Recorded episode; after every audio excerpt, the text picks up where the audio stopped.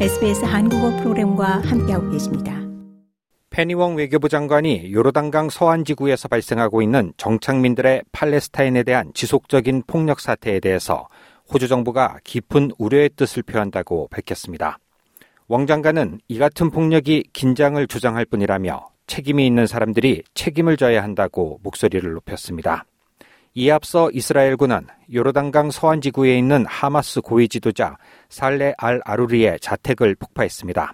하지만 하마스의 2인자로 알려진 알 아루리는 자택이 아닌 레바논 수도 베이루트에 있었던 것으로 알려졌습니다. 이스라엘군은 또한 가자 지구 지하에 있는 터널에서 하마스의 무장 괴한들을 타격했다고 밝혔습니다.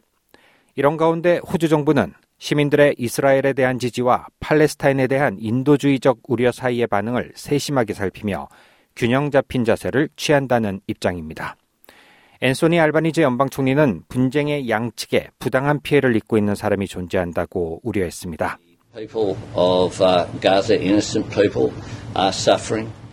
알바니즈 총리는 가자 주민들, 무고한 사람들, 고통받는 사람들이 있으며 물론 이스라엘도 마찬가지라고 말했습니다. 더 많은 이야기가 궁금하신가요?